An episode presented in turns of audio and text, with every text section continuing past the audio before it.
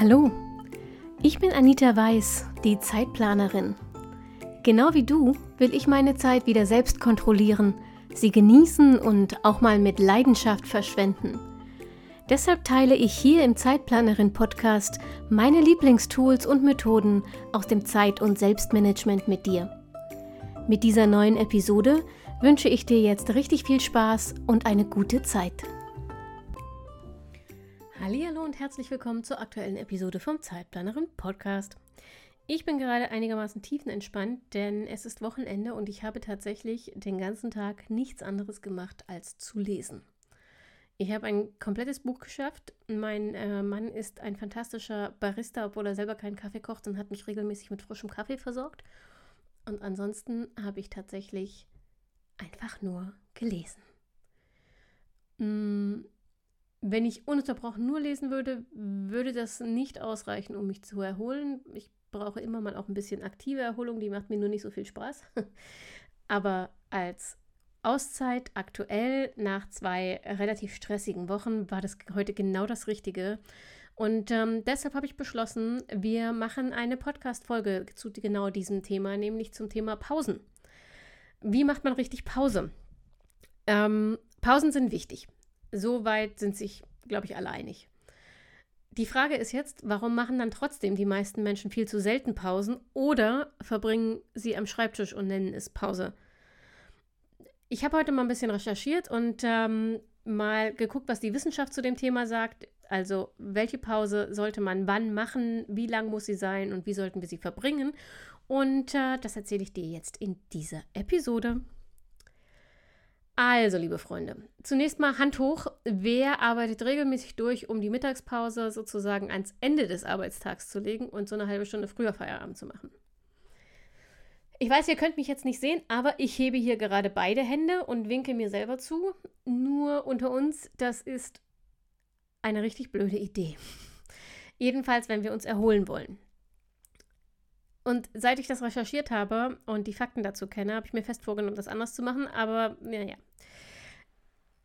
Fakt ist, schon Mikropausen, also Mikropausen heißt eine Minute oder ein bisschen mehr, aber jedenfalls so, ne? Schon Mikropausen können Körper und Hirn regenerieren, allerdings nur, wenn wir sie sehr regelmäßig über den Tag verteilen. Alle Pausen am Ende des Arbeitstags zusammenzunehmen, sorgt für exakt null Erholung. Und deshalb habe ich, wie gesagt, mir vorgenommen, ab sofort sozusagen in echt eine Mittagspause zu machen. Das habe ich jetzt immerhin schon vier Wochen geübt, mit mal mehr und mal weniger Erfolg. Genau genommen war ich exakt zwei Wochen erfolgreich und in dieser Zeit war ich bei meinen Eltern und habe den Hund gesittet. Und dieser Hund ist jung und muss ausgelastet werden, sonst, naja, kommt der auf richtig dumme Gedanken. Er musste also jeden Tag raus und zwar mindestens eine Stunde im besten Fall. Ähm, abends ging das nicht, weil meine Eltern auf dem Dorf wohnen, wo dunkel eben so richtig Ende der Welt dunkel ist, jedenfalls hinten in den Feldern, wo wir die Gassi-Runden drehen. Und deshalb habe ich den großen Hundespaziergang immer in meine Mittagspause gelegt. So war einfach keine äh, Frage, mache ich jetzt Mittagspause oder esse ich am Schreibtisch. Ich habe immer am Schreibtisch gegessen, damit ich danach Mittagspause mit dem Hund machen konnte. So. Seit ich jetzt wieder zu Hause bin, läuft Projekt Mittagspause eher so semi-gut. Dieser Post oder beziehungsweise dieser ähm, diese Episode, diese Podcast-Episode, eben Post deshalb, weil es natürlich ein Skript zur Episode gibt, das als Blogpost auf zeitplanerin.de zu finden ist. Also diese Episode ist also nicht nur für euch, sondern auch für mich. Und zwar eine Erinnerung, warum regelmäßig Pausen fern des Bildschirms wichtig und gesund sind. So, warum brauchen wir denn jetzt Pausen? Oder warum braucht unser Körper und warum braucht unser Gehirn Pausen?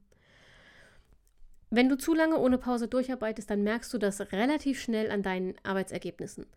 Du brauchst wahrscheinlich länger, du machst höchstwahrscheinlich mehr Fehler und du bist weniger kreativ oder innovativ. Aber auch dein Körper spürt es, wenn du ähm, zu lange die Pausen überspringst. Denn bei Anspannung werden Stresshormone wie Cortisol und Adrenalin ausgeschüttet und die sind super, wenn es darauf ankommt, denn ähm, Sie sorgen dafür, dass dein Blutdruck und dein Puls steigt, dass dein Schmerzempfinden sinkt. Du bist sozusagen im Alarm, äh, Alarmzustand und kannst auf äh, Bedrohungen blitzschnell reagieren. Das Problem ist, dass dein Körper nicht wesentlich unterscheidet zwischen zum Beispiel einem gruseligen, gruseligen Verfolger im nächtlichen Park und deiner Aufregung von einer Jobpräsentation. Für deinen Körper ist Stress erstmal Stress und schüttet Stresshormone aus. Punkt. So. Normalerweise folgt auf Anspannung, also Stress, aber Entspannung. Wenn du jetzt aber von einer Anspannung in die nächste rennst, dann können diese Hormone nicht richtig abgebaut werden. Der Körper ist aber für so eine Dauerüberflutung nicht gemacht. Dein permanent erhöhter Blutdruck und der Puls, die erhöhte Atemfrequenz und die gesteigerte Anspannung der Muskeln wäre eine viel zu große Belastung und deshalb macht Dauerstress krank. Und zwar eben nicht nur psychisch, sondern eben auch körperlich. Nur wenn auf den Stress, also deine Anspannung, regelmäßig Entspannung folgt, kann dein Körper die Stresshormone abbauen. Und deshalb sind Pausen eben kein nice to have, sondern tatsächlich eine Pflichtveranstaltung für jeden, der gesund und leistungsfähig bleiben will. Aber irgendwie hat sich das noch nicht rumgesprochen. So. Ähm, und das gilt übrigens nicht für mal in ruhigen Phasen, sondern das gilt für jeden und für jeden Tag und jeden Tag wieder, egal wie stressig der ist. Und wenn er stressig ist, dann mach sogar noch mehr Mikropausen. Die Frage ist aber jetzt, wie macht man eigentlich richtig Pause? Denn seien wir mal ehrlich, viele von uns machen nicht nur grundsätzlich viel zu wenig Pausen, wir verbringen sie in der Regel auch noch mit den falschen Dingen. Ähm, und da fasse ich mich jetzt gerade mal an meine eigene Nase. Ich weiß das, aber es ist sehr schwer, schlechte Gewohnheiten wieder abzulegen. Lass uns erstmal darüber reden, wie lang die optimale Pause sein muss, damit du dich richtig erholst. Grundsätzlich kannst du dich bei den Pausenintervallen an der Schlafforschung orientieren und ein vollständiger Schlafzyklus dauert ja 90 Minuten. Also REM-Schlaf, Tiefschlaf, Leichtschlaf, alle 90 Minuten wechselt sich das wieder ab. So. Und auch beim Arbeiten sind 90 Minuten die absolute Obergrenze. Spätestens dann brauchst du eine längere Pause und länger bedeutet in diesem Fall mindestens eine halbe Stunde. Erstaunlicherweise hat sich in der Forschung aber herausgestellt, dass kürzere Pausen deutlich effektiver sind. Und das liegt ganz simpel daran, dass Egal wie lange deine Pause ist, der Erholungseffekt ist immer zu Beginn jeder Pause am größten. Und dann flacht die Kurve ab. Deshalb reichen fünf Minuten Pausen aus, um dich leistungsfähig zu halten. Und sogar eben besagte Mikropausen von nur einer Minute laden die Akkus wieder auf. Allerdings eben nur, wenn du sie zum einen regelmäßig nimmst. Ähm, am besten so ungefähr alle 45 Minuten eine Mini- oder Mikropause. Und zum Zweiten musst du diese Pausen auch tatsächlich als Arbeitsunterbrechung gestalten. Also am Rechner Mails lesen und währenddessen einen Schokoriegel zu essen, ist zwar nicht produktiv, eine Pause ist es aber eben auch nicht. Wie du deine Pausen verbringen solltest, ist letztlich eine Typfrage, denn während der eine Sport als extrem entspannend empfindet, ich kenne zwar niemanden, aber soll es geben, ist es für den anderen, äh, hier, ich, der schlimmste Stressor aller Zeiten. Ähnlich verhält es sich mit passiven Entspannungstechniken wie Meditation oder autogenen Training. Der eine entspannt total, der andere langweilt sich zu Tode. Du musst also für dich austesten, was am besten funktioniert. Wichtig ist dabei aber, egal was du tust, weg von der Arbeit. Auch im Kopf. Schaff dir mit den Minipausen kleine, wirklich arbeitsfreie Inseln. Und wenn dir das noch schwer fällt, dann überleg dir am besten vorher schon, womit du an diesem Tag die 5 Minuten Pausen verbringen wirst. Kleiner Praxistipp, um auf Ideen zu kommen, mach während der Pause das Gegenteil von dem, was du während deiner Arbeitszeit machst. Wenn du also den ganzen Tag am Rechner sitzt, dann verbring deine Pause stehend oder gehend und ohne Handy übrigens. Hm, wenn du an der Arbeit viel Lärm um dich herum hast, dann such dir für die Pausen einen ruhigen Ort nur für dich. Und wenn du den ganzen Tag auf den Beinen bist im Job, dann leg in der Pause die Füße hoch. Also so, wenn du das immer das Gegenteil von dem machst, was du den ganzen Tag machst, vor allem körperlich, dann ähm, grenzt das deine Auswahl schon mal ein und du kommst vielleicht auf Ideen, wie du deine Pausen verbringen willst. Ich habe Sport und Meditation vorhin aber nicht ohne Grund erwähnt, ähm, auch wenn dir beides nicht auf den ersten Blick zusagt. Ich fühle übrigens mit dir. Lohnt sich ein Versuch. Denn erstaunlicherweise wirken moderater regelmäßiger Ausdauersport und Meditation identisch im Körper und im Gehirn. Beides lässt im Hippocampus, das ist unser Lern- und Belohnungssystem im Gehirn, neue Nervenzellen sprießen und neue Nervenzellen ist das, was wir haben wollen. Und beides, also Ausdauersport und Meditation, sorgt nach einer gewissen Zeit dafür, dass Hormone ausgeschüttet werden, die deinen Körper entspannen. Das ist jetzt eher kein Argument für fünf Minuten Pause, denn wie gesagt, nach einer gewissen Zeit, du musst halt eine Weile laufen, moderat, und du musst eine Weile meditieren, damit diese Hormonausschüttung stattfindet. Das ist jetzt kein Argument für die fünf Minuten Pausen, aber für die längere Mittagspause oder den Feierabend solltest du Meditation und Sport vielleicht mal eine Chance geben, zumindest. Wenn du dich mit klassischer Meditation so gar nicht anfreunden kannst, dann versuch's mal zunächst mit so Entspannungstechniken wie autogenem Training, Muskelentspannung, Yoga, Tai Chi, Qigong, Traumreisen, sowas halt. Die ultimative Pause für deinen Körper und dein Gehirn ist natürlich der Schlaf. Ähm, und dass du nachts ausreichend und gut genug schlafen musst, ist das eine. Denn Schlaf stärkt das Immunsystem, räumt das Gehirn auf und das müde machende Adenosin wandert im Schlaf vom Extrazellularraum des Gehirns wieder zurück in die Zellen. Ähm, das heißt, du wirst wacher im besten Fall.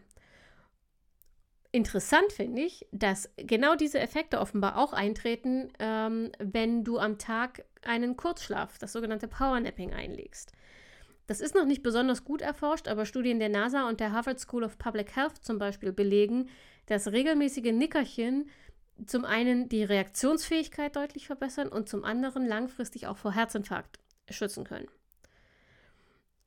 Wenn du das mal ausprobieren willst, kommt hier, Achtung, eine Kurzanleitung fürs Powernapping. Sorg dafür, dass du 10 bis 20 Minuten ungestört bist, länger nicht. Stell dir einen Wecker oder nimm einen Schlüsselbund zwischen Daumen und Zeigefinger. Was es damit auf sich hat, erkläre ich dir gleich. Nimm es einfach erstmal so hin, also Wecker stellen oder Schlüsselbund. Leg dich hin oder setz dich bequem auf einen Stuhl oder in einen Sessel, möglichst mit Kopfstütze. Du musst tatsächlich beim Powernap nicht liegen. Schließ die Augen, atme ruhig ein und aus und versuch zur Ruhe zu kommen. Erzwing den Schlaf nicht. Heiß ihn willkommen, aber erzwing ihn nicht. Selbst wenn du nicht einschläfst, erholt sich dein Körper und dein Gehirn. Und jetzt sorg dafür, dass du nicht in die Tiefschlafphase kommst. Denn wenn das passiert, fährt dein Körper runter und statt fit und erholt erwachst du erstmal noch müder. Deshalb sollte das Powernap eben auch nicht länger als 20 Minuten dauern. Wenn du sehr schnell einschläfst, dann reichen auch 10 Minuten. Du kannst das einfach austesten hm, oder du kannst eben besagte Schlüsselmethode äh, benutzen, von der ich dir oben kurz erzählt habe. Also, du nimmst einen Schlüsselbund, einen möglichst großen, lauten Schlüsselbund zwischen Daumen und Zeigefinger, ähm, setzt dich in deinen Stuhl oder legst dich aufs Bett und hältst den Arm so, dass äh, die Hand mit dem Schlüssel übers Bett oder über den Stuhl hinausragt. Wenn du jetzt einschläfst, also tief einschläfst, im Tiefschlaf entspannen alle Muskeln im Körper, die nicht benötigt werden, um den ähm, um, um lebenserhaltende Maßnahmen sozusagen aufrechtzuerhalten. Also dein Herzmuskel arbeitet natürlich weiter und deine, dein Zwerchfell auch, weil es die Lungen bewegt und so. Aber alle anderen Muskeln, die nicht gebraucht werden, entspannen sich im Tiefschlaf. Das gilt auch für die Finger- und Handmuskulatur. Das heißt, wenn du in den Tiefschlaf abrutscht, öffnet sich deine Hand, der Schlüsselbund fällt zu Boden und macht einen solchen Lärm, dass du im besten Fall wieder aufwachst und du weißt, okay, jetzt ist der Zeitpunkt, um das Powernap zu beenden. Wir wissen jetzt also, dass Pausen keine freiwilligen Auszeiten sind, sondern eine Pflichtveranstaltung an jedem einzelnen Arbeitstag. So. Und was machen wir als Zeitmanagement-Profis mit Pflichten, die wir erledigen müssen? Richtig, wir schreiben sie auf die To-Do-Liste oder in den Kalender. Und das empfehle ich dir auch für deine Pausen, vor allem, wenn du sie bisher sträflich vernachlässigst. Wenn du mit einem Kalender arbeitest, dann kannst du dir die Pausen als fixe Termine eintragen und zwar auch die 5-Minuten-Pausen und im besten Fall mit einer Erinnerungsfunktion. Alternativ kannst du dir die Pausen in deine To-Do-Liste eintragen. Da gibt es unterschiedliche Möglichkeiten. Du kannst einfach einen Punkt für alle Pausen machen, zum Beispiel einen Punkt, der heißt drei Pausen machen oder eine Stunde Pause machen über den Tag verteilt. Und dann hakst du den Punkt eben erst ab, wenn du das wirklich am Ende des Tages erfüllt hast. Oder du schreibst dir für jede Pause einen eigenen Punkt auf deine To-Do-Liste und notierst dabei dann am besten gleich, wie du diese Pause verbringen willst. Egal, wo du es notierst und wie du dich erinnern lässt, wichtig ist, dass du beginnst, Pausen zu einer Priorität in deinem Zeitmanagement zu machen. Denn nur dann wirst du auch alles andere auf deinem Zettel in der kürzestmöglichen Zeit schaffen. Wenn du Pausen bisher nicht gewohnt bist, dann wird es dir vermutlich schwerfallen, von selbst daran zu denken. Und deshalb mach sie zu einer Aufgabe oder einem Termin, schreib sie auf, sodass du die Notiz im Laufe des Tages immer wieder liest und erinnert wirst. Ähm, Achso, und um nochmal um das, auf das Beispiel vom Anfang zurückzukommen, wer jetzt glaubt, das Beste aus beiden Welten zu sichern, indem er seine Pausenzeiten sammelt und einfach früher Feierabend macht, ist eben wie erwähnt äh, schief gewickelt. Das hat leider null Effekt. Du musst die Pausen nicht nur irgendwann nehmen, sondern regelmäßig. Und zwar einigermaßen gleichmäßig über den Tag verteilt, am besten stündlich, mindestens stündlich. Wenn dir das schwerfällt, arbeite mal ein paar Tage mit der Pomodoro-Technik. Such dir auf YouTube eines der zahlreichen Videos mit Pomodoro-Timer aus. Oder du benutzt meine Playlist, wo ich dies schon für dich zusammengetragen habe. Ähm, ich verlinke dir die Playlist und auch das Skript zu dieser Episode, wo all die Studien ähm, verlinkt sind, unten in den Show Notes. Da kannst du gerne nachgucken und ähm, musst dann nicht selber rumkramen. Aber jedenfalls diese Pomodoro-Timer-Videos auf YouTube sind toll gemacht und der Timer erinnert dich alle 25 Minuten an eine kleine und nach vier Pomodori an eine große Pause. Dann musst du dich nicht mehr selber drum kümmern. Widersteh aber bitte, wenn der Pomodoro-Timer klingelt, der Versuchung, einfach weiterzuarbeiten. Halt dich sklavisch an diese Pausen und schau dann nach einer Woche mal, wie es dir geht mit diesen regelmäßigen Mini-Pausen. Wie es dir und deiner Produktivität damit geht. Ich könnte wetten, dass sich beides verbessert. So, das war's zum Thema Pausen. Also es gibt bestimmt noch 20 Millionen andere Sachen zu dem Thema zu sagen, aber das äh, waren meine drei Cent dazu. Ich arbeite jetzt mal weiter an Projekt Mittagspause. also morgen mal sehen, wie das so funktioniert. Und wenn du Tipps für mich hast, dann kannst du mir gerne wie immer auf äh, Instagram eine Nachricht schicken. Vielleicht ähm, kriegen wir ja gemeinsam mein Pausenproblem in den Griff. Ansonsten freue ich mich wie immer ähm, von dir zu hören, egal was du mit mir teilen möchtest. Ich finde es einfach toll, mit euch im Austausch zu stehen.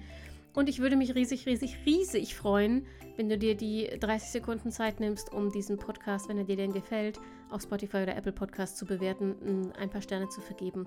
Denn je mehr Leute das machen, desto eher wird das Ranking auch öffentlich angezeigt und ähm, verbessert meine Sichtbarkeit. Vielen Dank dafür. Ich freue mich darauf, nächste Woche wieder ähm, mit dir ins Gespräch zu kommen. Wie immer gibt es dann eine neue Episode vom Zeitplanerin Podcast. Und bis dahin, denk immer daran, deine Zeit ist genauso wichtig wie die der anderen.